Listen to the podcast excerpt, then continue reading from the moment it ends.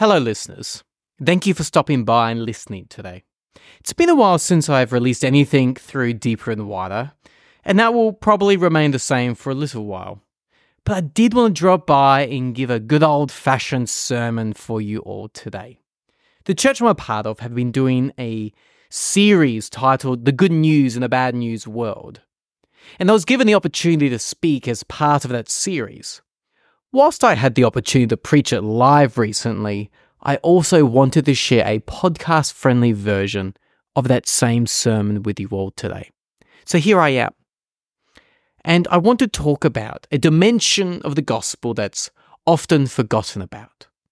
A dimension that, like a key, subtle, and missing ingredient, when not added, leads to deflation of the very meal we're trying to raise up. So, too, to miss this aspect of the gospel deflates the very gospel attempting to be articulated. And so, in our explainings of the gospel, we do rightly talk about how God entered into the world through becoming a person. We rightly talk about how Jesus died on a cross, taking on the sins of the world, defeating death. We rightly talk about Jesus' resurrection which shows us that he, of course, really did succeed in defeating death on Good Friday. We rightly talk about Jesus ascending to heaven, and as such now ruling as King and sending us His Holy Spirit, all as a way of showing that He is currently in charge and is outworking God's purposes on earth through the mover and shaker that we call the Spirit of God. And yes, we rightly talk about how Jesus is coming back again and to renew all of creation. And whilst all of this is rightly all the facets of the gospel message, a message that is indeed articulated in the good news that Paul says in 1 Corinthians 15, that is the content of the literal gospels of Matthew, Mark, Luke, and John. And that is, of course, the content of Jesus himself when he says that the gospel is the announcement of the kingdom of God arriving in himself. All of these sources also also speak of another dimension of the gospel of the kingdom. And it is this that Jesus is also the teacher in which the kingdom of God offers for us a new way to live. And not just any way to live, not just good advice, but Jesus as teacher, whose very teachings are framed within the larger good news that he came to bring. To use a summary of the good news as articulated in my church community, the gospel is the announcement of the kingdom of God, demonstrated through the birth, ministry, death, and resurrection of Jesus Christ.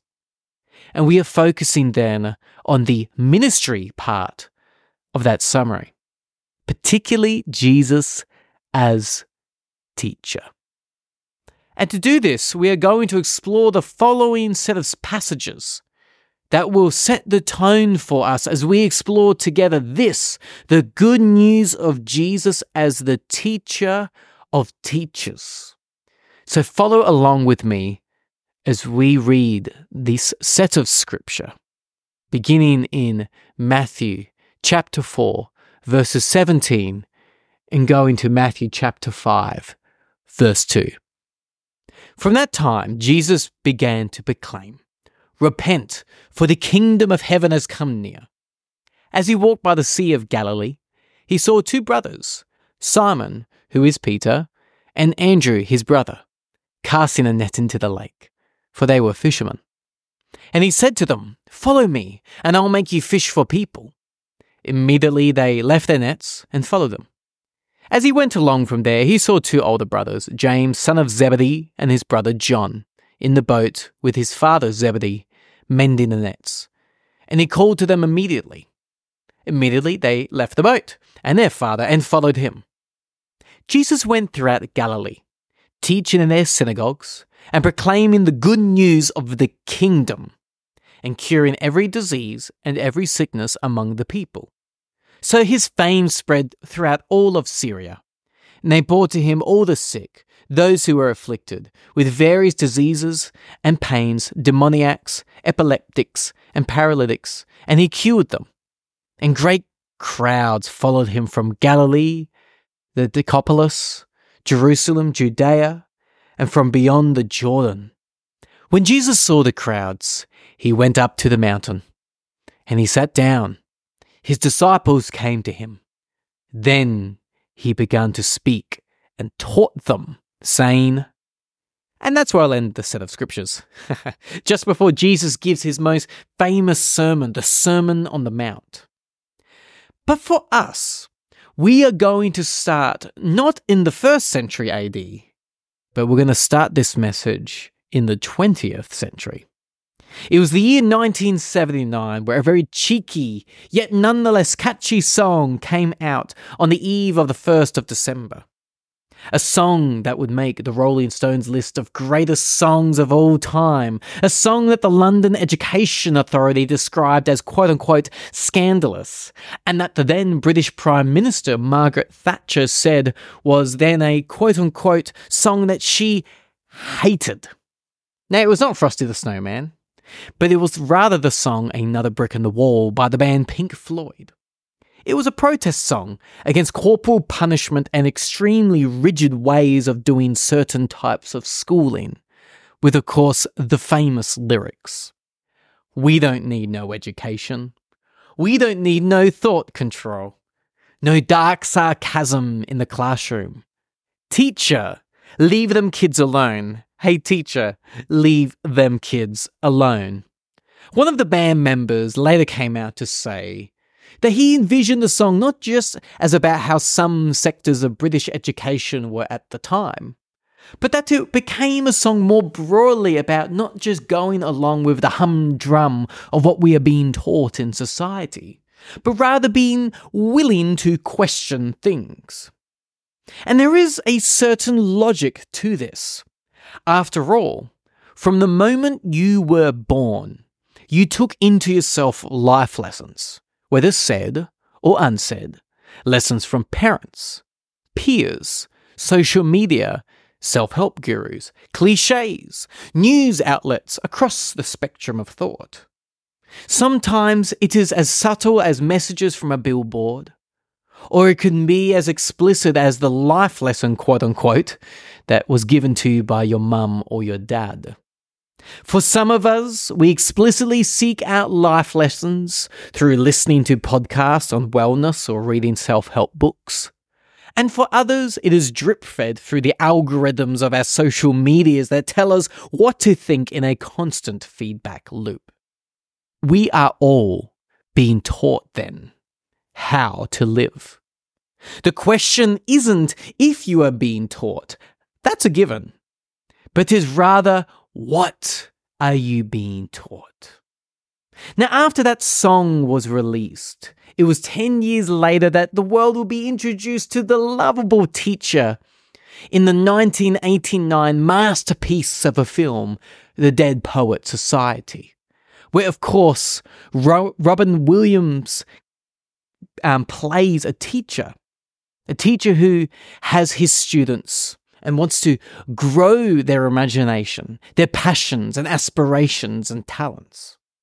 The difference between the Pink Floyd song of 1979 and, of course, Robin Williams' character in Dead Poet Society seems to be whether you're being taught or not, but whether you are being taught in ways that set you free or keep you chained. But that, of course, begs the question for us Who decides what teachings set you free and what teachings keep us chained? And how would we know the difference? Is it simply just what quote unquote feels right, quote unquote? Now, that is at least some of the line of thinking in the world that we live in today, where our intuitions have somehow become a validator of truth or not. Now, of course, intuitions aren't all bad. After all, feelings can be our body's way of telling us something might be off. Or even within our faith, we have, of course, the gift of discernment that has attached to it an intuitive sense dimension, feelings in your body. And of course, feelings more broadly are rightly interwoven into the rich tapestry of life, such as feelings of love, passion, sadness, joy. But for our purposes, the question isn't if sensations that are in your body are somehow good or bad. That's a sermon for another time. Our question is this whether sensations in your body are somehow the ultimate and final capital A authority on the largest teachings and big questions of life for all of space and time.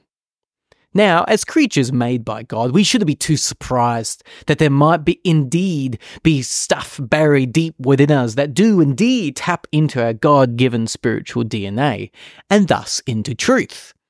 We are, after all, made in the image of God. However, we are also creatures capable of deceiving ourselves as we've shaped the world in the image of such deceptions, and then we've re internalized those images that we've shaped the world in, and so the deceptions come back into ourselves and it goes out and back and out and back, and we've been doing this for thousands of years. So to simply always trust in what we feel then is to assume that we are somehow uncorrupted. But any honest look into our own hearts and also into the broken fault lines of the society writ large that we live in, all we have to do is look and certainly, surely observe that to simply look inward as if we can just arrive to this incorruptible truth is hopelessly naive.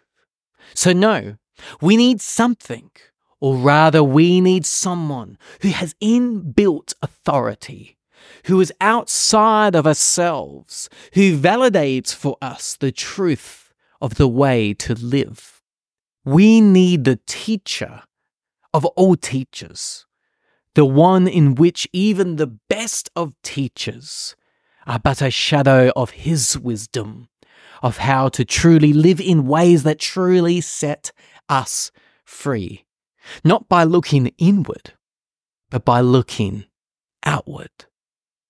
As part of the sermon series of, on the gospel that we are doing at my local church, the pastor there taught a couple of weeks ago the gospel as seen through the lens of the incarnation, God with us in the person of Jesus. When he spoke, it reminded me of a story of myself coming to faith. I didn't grow up in a religious or spiritual household, and questions of religion, spirituality, church, and God, and they, these did not feature in my mind and heart. But at the age of 17, I found myself watching a documentary. And this documentary, it gave some street credibility to the belief of the youth group that I had started to visit. You see, whilst I thought it was you know, powerful that the people in youth group I was visiting believed in something bigger than themselves, I wasn't sure if I could really trust in the God that they had purported to believe as real. And then I found myself watching a documentary. A DVD that made the case that the story of Jesus as told in the Gospels, including the very real death and resurrection of Jesus, that it wasn't silly but was taken very seriously by scholars. And the implication of that documentary for me was this if the Gospels could be trusted as talking about events that really happened, then when Jesus speaks of himself as God in the flesh, then the question of whether or not there was a God and who this God would be was answered in Jesus. For truth was not an idea, truth was a person. And so, faced with arguments on this side and arguments on that side, decided to trust that the tomb really is empty, that Jesus is alive, that he sent his spirit into the world, and that he is coming again to renew all of creation. And that as I give my life to this story, I come alive as I trust in him. And as I trust in this, the true story of the cosmos. Now, the good news of the incarnation of God is a whole other message. It's one that the pastor at my church preached on. But my listeners, it relates to our purposes for this teaching too. Because after I started trusting in Jesus, because of the belief in the incarnation, it gifted me with this very simple formula that I then started to live my life by. And it went like this Surely God, the very creator of all things, including humans, would know what's best. After all, He created us. So if I want to live in life what's best for myself, I should follow God's ways. But how would I know God's ways? Well, God became a human in Jesus. So I should follow Jesus and his teachings as the model for being the most alive human being ever. I should believe, be, and do what Jesus said. Now, all things considered, that's not a terrible philosophy that young 17 year old Nathan came up with. There are, of course, a few caveats to this, such as number one, with 2,000 years of culture and language between me and Jesus' teachings in the Bible, I need to take some time to learn what Jesus actually meant by some of the things that he said. Number two, it's one thing to be like Jesus, it's another thing to actually believe that we are meant to be the second person of the Trinity. In other words, there's a difference between what Jesus says about carrying our cross, or my cross, lowercase c, and carrying the cross, capital C, in taking on the sins of the entire world. I will leave that one to Jesus. Thank you very much. C Jesus also understood his people's scriptures in light of himself, as well as entrusting others to write about him later, so I should also consult those works too on wisdom on how to live. And finally, D, following his teachings is not something we do overnight. It takes a lifetime of the Holy Spirit's empowering change in us. In other words, it's called following Jesus for a reason. We are to follow, not ever thinking that we can rush ahead. We are always the students, he is always the teacher. And yet, even with these caveats, there's something about young Nathan's logic, who looked at Jesus and trusted that he is the teacher who has authority. Coming then into the set of scriptures that we said before, we are told that Jesus went into the synagogue teaching. This is but a tiny section against the backdrop of all the times in which the Gospels depict Jesus as teacher. And not just any teacher, but as teacher, as it says over and over and over again in the Gospels, as a teacher who teaches with, quote, authority. His authoritative teachings were met by his audience with utter amazement and his audience often contrasted it with other religious teachings of their day. Of course, we have the popular teachers of the scribes and Pharisees to which Jesus' audience would have known about.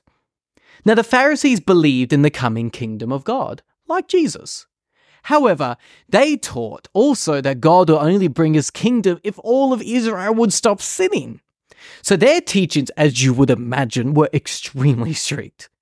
With their teachings having boundaries around them, and those boundaries having boundaries around them, and those boundaries having, you guess, boundaries around them. All in all, to safeguard any possibility that Israel would thwart the purposes of God. Now, also, they believed and focused on particular areas of Old Testament law, not necessarily bad ones, but often those laws they focus on were done in such ways that they forgot about what Jesus would call the quote unquote weightier matters of the law, such as helping the poor. And finally, they were themselves pretty hypocritical with their own standards. So that's the Pharisees and the scribes of their day that the audience of Jesus would have known a lot about. But there were other teaching groups that Jesus' audience would have also had knowledge of.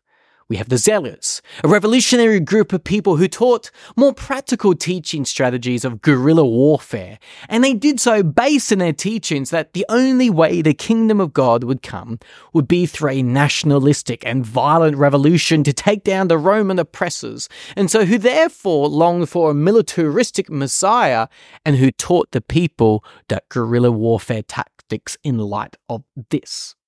There were, of course, as well, the teachings of the Sadducees. Now, they were a religious group of people who valued the temple system and taught the Torah, but however also seemed to teach a contradiction with their own lives. That it was somehow okay to compromise on their religious values if it meant being on the right hand side of the rulers and authorities of their day. Now, this teaching group also didn't believe in the big picture doctrine of the resurrection from the dead, whereby they might actually one day be judged for their life, their at least a life of compromise. No one to hold them to account within their worldview. How convenient. And then, of course, we have the Essenes, a desert dwelling group, who indeed did have noble teachings, on things that we would often associate with things like spiritual practices, such as fasting, silence, and solitude. But they would often do these things in order to signal their utter disengagement from the world, and in a very self righteous and often spiritual snobby way. Instead of these teachers and teachings, along comes Jesus, who himself had his own vision for the world and whether his own teachings had baked into them such amazing authority. Like the Pharisees, Jesus believed in the coming kingdom of God and had a high value for the Torah. But unlike the Pharisees, Jesus taught that God will come as a rescuer first, and then this would make people come alive in such ways that they then follow God's law. Not to mention that their focus on the law would be right to be put in right relationship to God and with each other through the law of love. Like the Zealots, Jesus believed that there would indeed be an overthrow of power, and his practical teachings reflect this revolutionary spirit. But unlike the Zealots, Jesus believed that the real enemies to be overthrown were sin, death, and Satan with this overthrow happening by dying on a cross, and instead treating those to whom the zealots conceived as enemies, in this case, Rome and its conspirators, that Jesus would instead command those enemies to be enemies to be loved. Like the Sadducees, Jesus had a high value for the temple and the Torah. But unlike the Sadducees, he saw that the temple has having become corrupt, and instead taught that he himself would be the true temple of God, and that also that he was be the one who would fulfill the law of Moses. And of course, unlike the Sadducees, he lived his teachings with integrity. And on top of that, believed that there would indeed be a future judgment to come to both the whole world and indeed the Sadducees whose life of compromise they would then have to face up to. Like the Essenes, Jesus had a soft spot for things like fasting, solitude, and silence. But he would do such teaching practices in order to be reorientated for a life of not disengagement from the world, but of love for and towards the world as you can imagine, then, how Jesus both goes with the grain of some of these teachings, but then radically against the grain of some of these teachings and teachings groups, you could imagine then why Jesus' first audience heard his teachings and would have stood back and went, wow, this teacher, Jesus, teaches with authority. But like Jesus' first heroes existing in the world of conflicting teachings, and each claiming authority, we too exist in confusing times. And with differing people groups giving differing teachings of what it means to live and to live well, there's just so many teachings out there. Especially in the information age we find ourselves, we are inundated with different working definitions of what it means to have, in this instance, a good life. Now, for our purposes, I do just want to address one of the common things that I hear in our culture, and also sometimes even within church.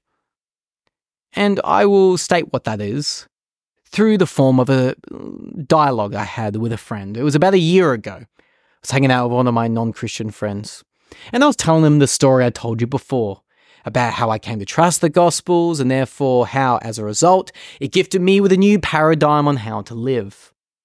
But his response to all of that was simply this quote, So what? Like, who cares? Why follow Jesus and his teachings if one could be taught mindfulness and well being practices, learn meaning and purpose outside of the life of faith? And if someone was inspired by the teachings of Jesus, why not follow his teachings minus all that metaphysical stuff like his death, resurrection, and return? Why not just Jesus as a good moral teacher and example? Why all that other stuff? That's the quote. and how might we respond to this question? Maybe it's one you think, or it's perhaps one that you yourself are wrestling with. Well, in a nutshell, this teaching that my friend endorsed was basically this that the authentic good life can happen without God through having well being practices, meaning, and morals. So, what will be our response? What does Jesus offer? that is more than just Him as good moral example, that to which we can then just discard as we please and perhaps just seek our morals, our meaning, and our wellness somewhere else. Well, let's address this bit by bit. First, we have well being. Whilst mindfulness and well being practices indeed relaxes into a type of state of poised, sorry, a into a type of poised state of being that gifts us then with the propensity to make decisions without the feelings of being rushed or riddled with anxiety. A good thing. The decisions we ultimately make in that state of poised, in that state of being, that's another thing altogether. Now, for our purposes, imagine a soldier, in this case, a sailor in the Navy, in a US nuclear submarine during the Cold War. Now, this guy, he was somehow ahead of his time. He learned that in order to live a long and optimized life, he would have to do a lot of things like resistance training. And so he did. Now, on top of this, he also developed an excellent sleep routine. And he experienced a lot less feelings of fear or anxiety due to his magnificent mindfulness practices that he had just mastered. Yet this same American Cold War sailor nonetheless had in front of him a job to contemplate whether to push the big red button right in front of him that, if asked, would launch a nuclear missile, killing millions. Now, whether this fit, optimized, and deeply relaxed soldier pushes the button or not will be based on his moral compass, not on whether he is relaxed. As a matter of fact, you could argue that if he was too relaxed, that those unpleasant feelings of, I don't know about killing millions of people, perhaps he could relegate those feelings, regulate those feelings, put them to one side, and feel very zen and at peace, whilst millions then die as he pushes the big red button. Hmm. Now, of course, none of this is to rubbish things like mindfulness or well-being practices. As a matter of fact, we have a rich tradition even within our own faith of Christian contemplation, practices from the time of Jesus that relax us into orientating our life not into a poised state necessarily, but rather into a life in which we are aware of God and more effectively love our neighbors. And I believe that we need to reclaim such practices, not as an optional add on to the life of faith, but as the way we become formed more and more into the person of Jesus, or as what Pastor Mark Sayers would call a quote unquote non anxious presence. Likewise, it is good to look after the body God gave you with things like good sleep, exercise, and of course the practice of Sabbath because there is nothing worse than having a foggy brain that then tries and makes difficult decisions or tries to be present with people in Christ like ways. It's very difficult. And yet, like the soldier, the navyman in the Cold War, we don't inevitably do the right thing just because we're at ease. We still have to make the moral choices we make based on what we believe about life. And it is then spiritual practice that, when done to someone, when done by someone sensitive to the Spirit of God, that it not only eases us, but it eases us into the presence of God and His calling for our life. Which, by the way, probably won't include pressing a big red button. Wellness practices are not enough. Secondly, as for those who find meaning outside of faith, Look, it shouldn't surprise us that there indeed would be people who have rich meaning outside of faith.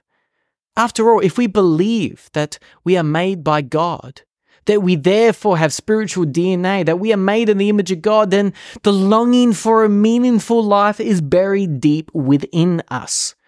We are creatures, meaning making creatures, longing to make such meaning.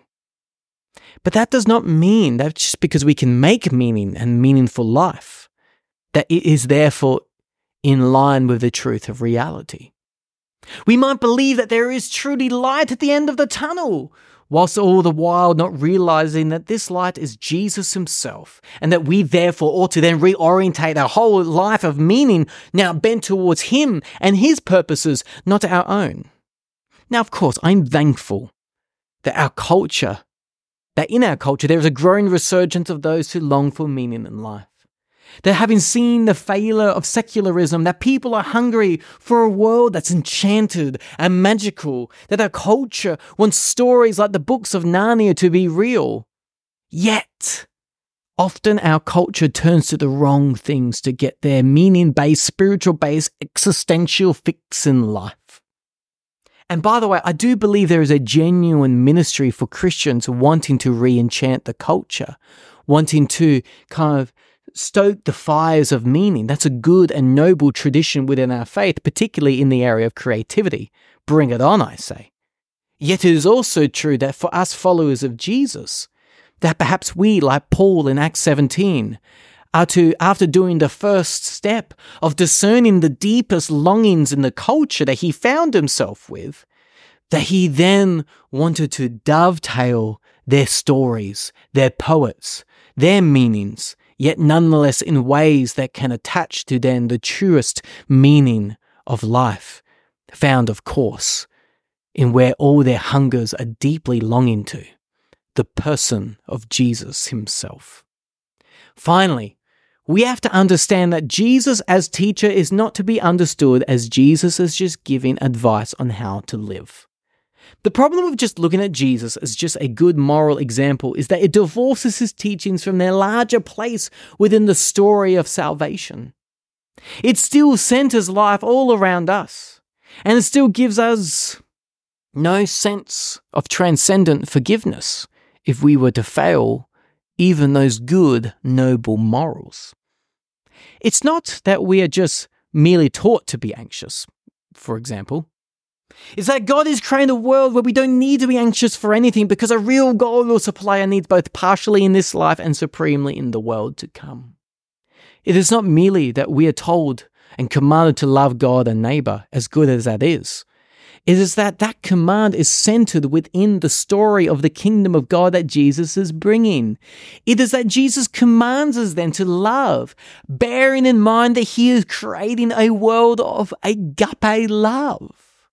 Jesus' teachings, therefore, are always tethered to the bigger picture. And that's good news, by the way.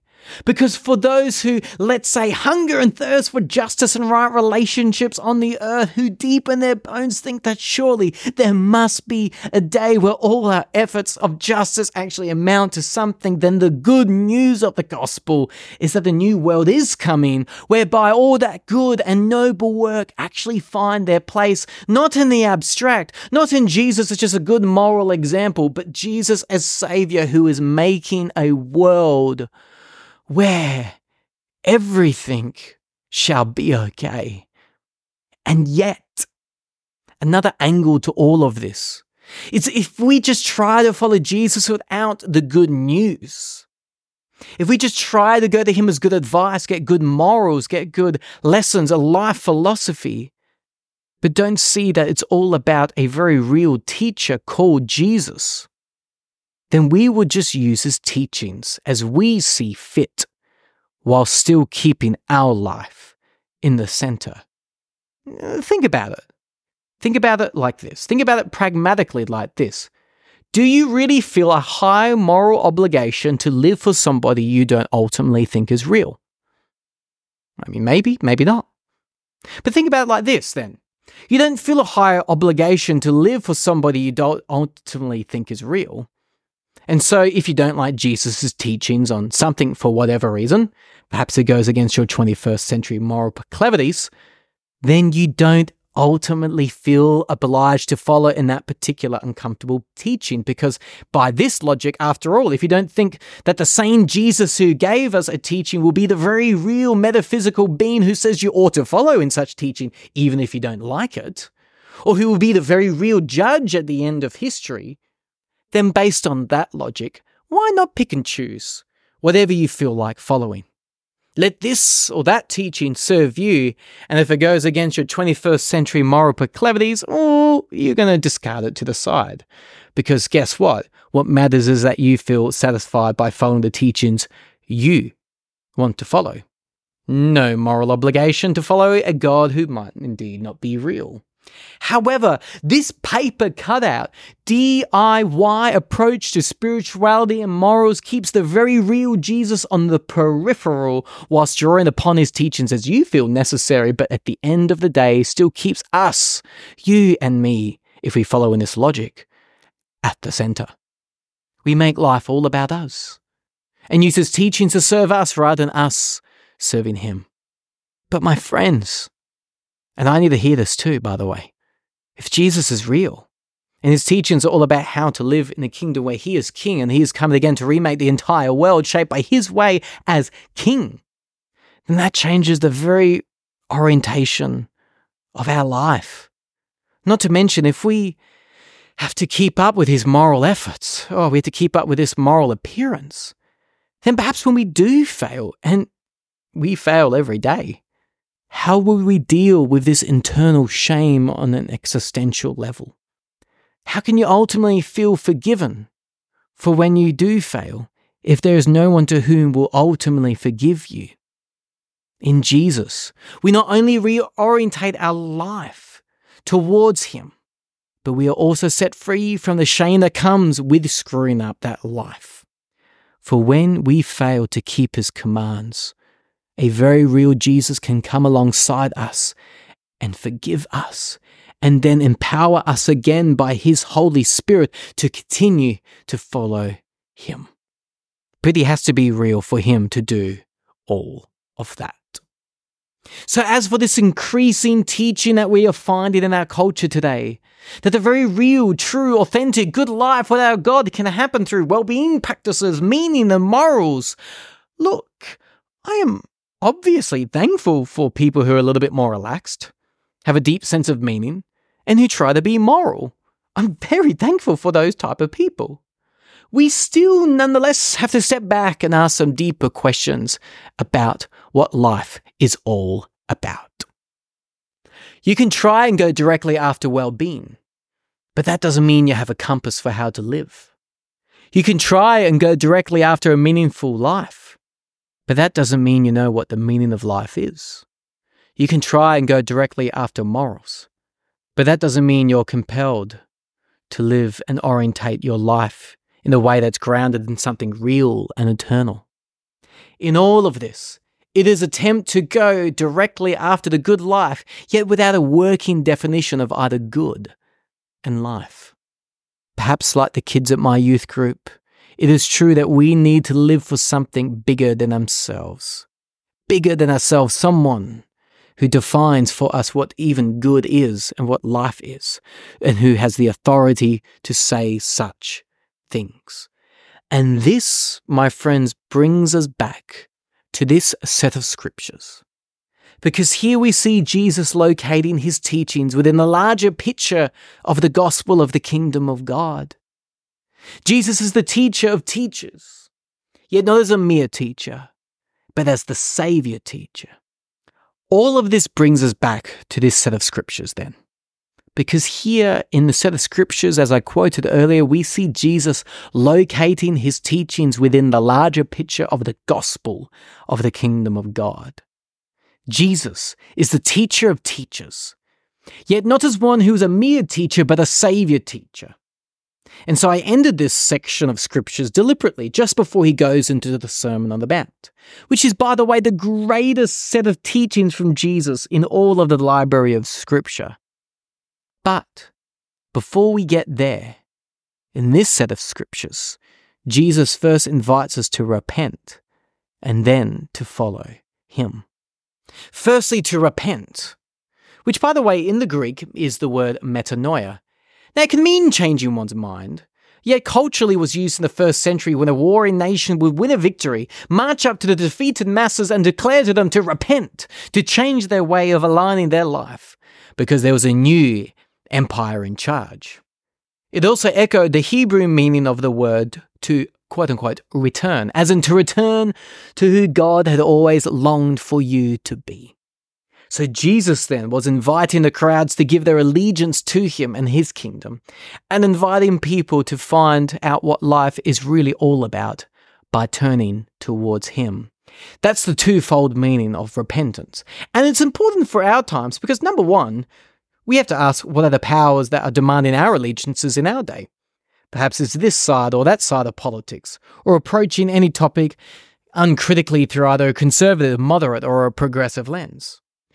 I have a sneaky suspicion, though, that whilst there might indeed be wiser leaders during different times of history, and whilst there indeed might be ideas that manifest themselves on certain sides of ideologies, I like to think that perhaps the eternal triune God who existed long before there were even such things as quote unquote sides of parliaments and quote unquote rigid ideologies, that perhaps the Son of God, Jesus, has called us to give our allegiance to Him and His kingdom in ways that is off the grid in terms of the modern ideologies and the politics of the world of the left and the right and the moderate. As the ancient church used to say, Jesus is Lord, Caesar is not. And for our times, we have to ask ourselves where our modern day Caesars are. Perhaps Jesus is Prime Minister of Prime Ministers, and any of the modern Prime Ministers of our time are in no way comparison, left, right, or moderate. And that then, number two, for us, what it means to then return to our truly human state well, in our culture, we're often taught whatever feels right is my true, authentic self. Once again, this goes back to that whole notion of what you feel is what is true. However, the capacity to deceive ourselves rather than allow our desires to be reconditioned around Jesus is strong. And as a therapist, I'm so keenly aware of how much Freud's theory has affected our thinking around desire. And the truth is, desire isn't all bad. But I would argue it's much more nuanced than what Freud would say. And of course, to be fair, is much more nuanced than just, you know, suppress everything that you're feeling. No, desire is much more nuanced than both of those two extremes. But let's just focus on what our culture currently teaches, which is just giving in to what you're feeling. The truth is, giving in to your desires does not make you free. After all, as the late novelist David Foster Wallace once said, uh, particularly around desire in terms of what he would call worship. He says this, by the way, not a Christian, but hear what he has to say. In the day to day trenches of adult life, there is actually no such thing as atheism. There is no such thing as not worshipping. Everybody worships. The only choice we get is what to worship. If you worship money and things, if they are where you tap into the real meaning in life, then you never have enough. Never feel you have enough. Worship your own body and beauty and sexual allure, and you will always feel ugly. And when time and age start showing, you will die a million deaths. Worship power. You will feel weak and afraid, and you will need ever more power over others to keep the fear at bay. Worship your intellect, being seen as smart, and you'll end up feeling stupid, a fraud, always on the verge of being found out. And so on. But the real important things, the things that bring you the kind of freedom that you won't find out there in the big wide world, is a freedom that involves attention and awareness and discipline and effort and being able to truly care about other people and to sacrifice for them over and over in a myriad of petty, little, unsexy ways every day. That is real freedom. I would go a step further than Wallace and say that, in the words of N.T. Wright, that true freedom isn't doing whatever you want. That's anarchy. True freedom is being the person God made you to be, and that takes time. You see, desire is not wrong. It's just understanding that there are our strongest desires and then there are our deepest desires. And in Christ, our deepest desires is to love God and to serve God, even if it doesn't always feel easy. In fact, it would always, in fact, it might even feel like you're going against the wind. But as you learn to go against the wind of the culture and our disordered desires that live within us, in time we'll be swept up into the deeper and truer wind of the Spirit. And in doing so, we'll tap into our true selves. And so, whether it be the political and ideological angle to repentance, or the psychological and existential angle to repentance, we are to turn around and turn towards the one in which, when we order our life like He designs us to order our life like, we find a new way of life. To repent, then, is true freedom. But after repenting, we follow. And so we are called into the next section of scriptures where Peter and Andrew and James and John follow him. Now, there's a whole sermon in that, uh, and I'm aware of time. But for our purposes, it is worth knowing that in ancient Jewish culture, the phrase, quote unquote, follow me, quote, was a well known invitation. It was said to Jewish boys who were so good at following Torah that the rabbis that they learnt from would invite them to say, would invite them to, sorry, follow them. And they would often say to them, follow me, which meant that you became an apprentice to that rabbi and if you weren't good enough, you know what would often be said? It is typical that they would become fishermen. So when Jesus called James and John and Peter and Andrew to follow, it was a grace filled invitation. For our purposes, perhaps then it's important to remind ourselves that whilst we are to follow him, we don't have to have the pedigree of whatever our culture's equivalent to having it all together is. And so now, like Peter and Andrew and James and John and the crowd, we follow Jesus all the way up the mountain, where he gives his sermon. And it's in light of these teachings that he gives that we learn the way to live in light of the gospel of the kingdom. Now, by the way, whilst it is true that in each teaching he doesn't zoom out and give a mini gospel message. If we were to deconstruct each of his teachings, you can see a glimmer of the gospel in all of it. Think about it. For his example, his teachings to be generous. Imagine how much one could interact with the poor and show no partiality or be wise in giving with his or her money because money no longer represented points in a world where God will supply or with perhaps his teachings on lust. One could love their spouse and not look for any other or expect any other to fulfill them because the love of God as displayed in the gospel was enough. Or in anger, how one could be slow to anger and see rather their lives less in terms of them being right because it didn't really matter what they thought about themselves or what others thought on them because who cares in light of the fact that who cares what anyone else thinks or what they think other than what God thinks? And how can all this be true? Because the good news is that God reigns. And so, therefore, you don't have to reign. We follow then in his teachings because they are so much better than our life of reigning and ruling, our life that we think that we can be the kingdom of one. We follow in his teachings then because they are so much better than what is out there. Because undergirding his vision of the good life is the gospel that gives us life.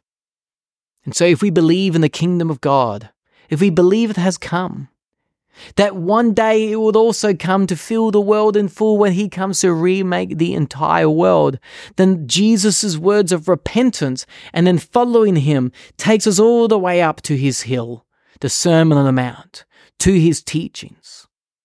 And so to live for him, therefore, just makes logical sense. I mean, if I fly to another country that has different laws and customs other than my own, I'm the one who needs to adjust. I could try and live against the grain of the new place, but to do so would be a schizophrenic denial of that I am in a new reality. Likewise, Jesus has bought his kingdom. And so the question for us is this Are we going to pretend it's not real?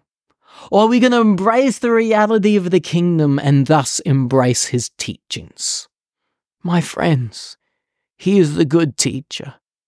A teacher who shows us what it means to truly live and whose mercies are new every day, who has brought to us a new life, and who will, by grace and by the Spirit of God, empower us to live it. This is not an invitation to pull up your moral bootstraps or to use theological language, endorse work based righteousness. No, Jesus has, by grace, brought his kingdom. And he did, by grace, teach people how to live in light of his kingdom, which, by grace, slowly transforms people in partnership with the Holy Spirit into the human beings God always desired us to be, so much so that when, by grace, the kingdom of God is fully here at the end of time, all humans who have followed him will, by grace, be the type of people who will want to freely embrace the new world of the kingdom of God. It is the reorientation of our hearts that puts us on a new trajectory in which we change over our lifetime. And so, Jesus as teacher invites you and me into shaping our life in such ways in which the result is flourishing. Life the way it was always intended to be. And so this invitation is an invitation right now, as you are, for he takes you as you are right now. And so, Jesus is inviting you to trust in him, and thus to trust in his ways of ordering your life. And so, our question for you and for me today is this do we trust Jesus? Like, actually trust him? Because even if you're a believer listening to this, there will be areas of your heart that need to hear the gospel afresh. So, where are the areas of your heart that are unevangelized, that need to hear the gospel again? I pray that you would receive Christ there and thus see the teachings of Jesus then as invitations into ordering life in a new way, reshaping the parts of us that, in their current state, don't give life anyway. Might as well trust Him and learn the wisdom of His ways to truly live a life in line with the kingdom of God. And so, to end today's podcast, I want to gift you with a creed. And it's a creed that I partnered with writing alongside in my local church community, particularly my pastor. It's a creed that, when we recite together, it reminds us of the big picture story of the gospel. And so it goes like this. And it will be in today's show notes if you want to follow along. And so we will finish today by reading this together. And it reads We as a people believe in God the Father, Son, and Holy Spirit. We believe in the Father who, out of love, alongside the Son and the Spirit, created heavens and the earth. We believe in Jesus the Son, who was predestined to rule among us, conceived of the Holy Spirit, born of the Virgin Mary, who followed in God's ways and divided all into God's ways, in whose kingdom decisive victory was in suffering under Pontius Pilate. He was crucified, died, and descended into death Yet this victory was made truly known three days later when he rose again from the dead, trampling sin and death. He is now seated at the right hand of the Father, and from there will come to judge the living and the dead.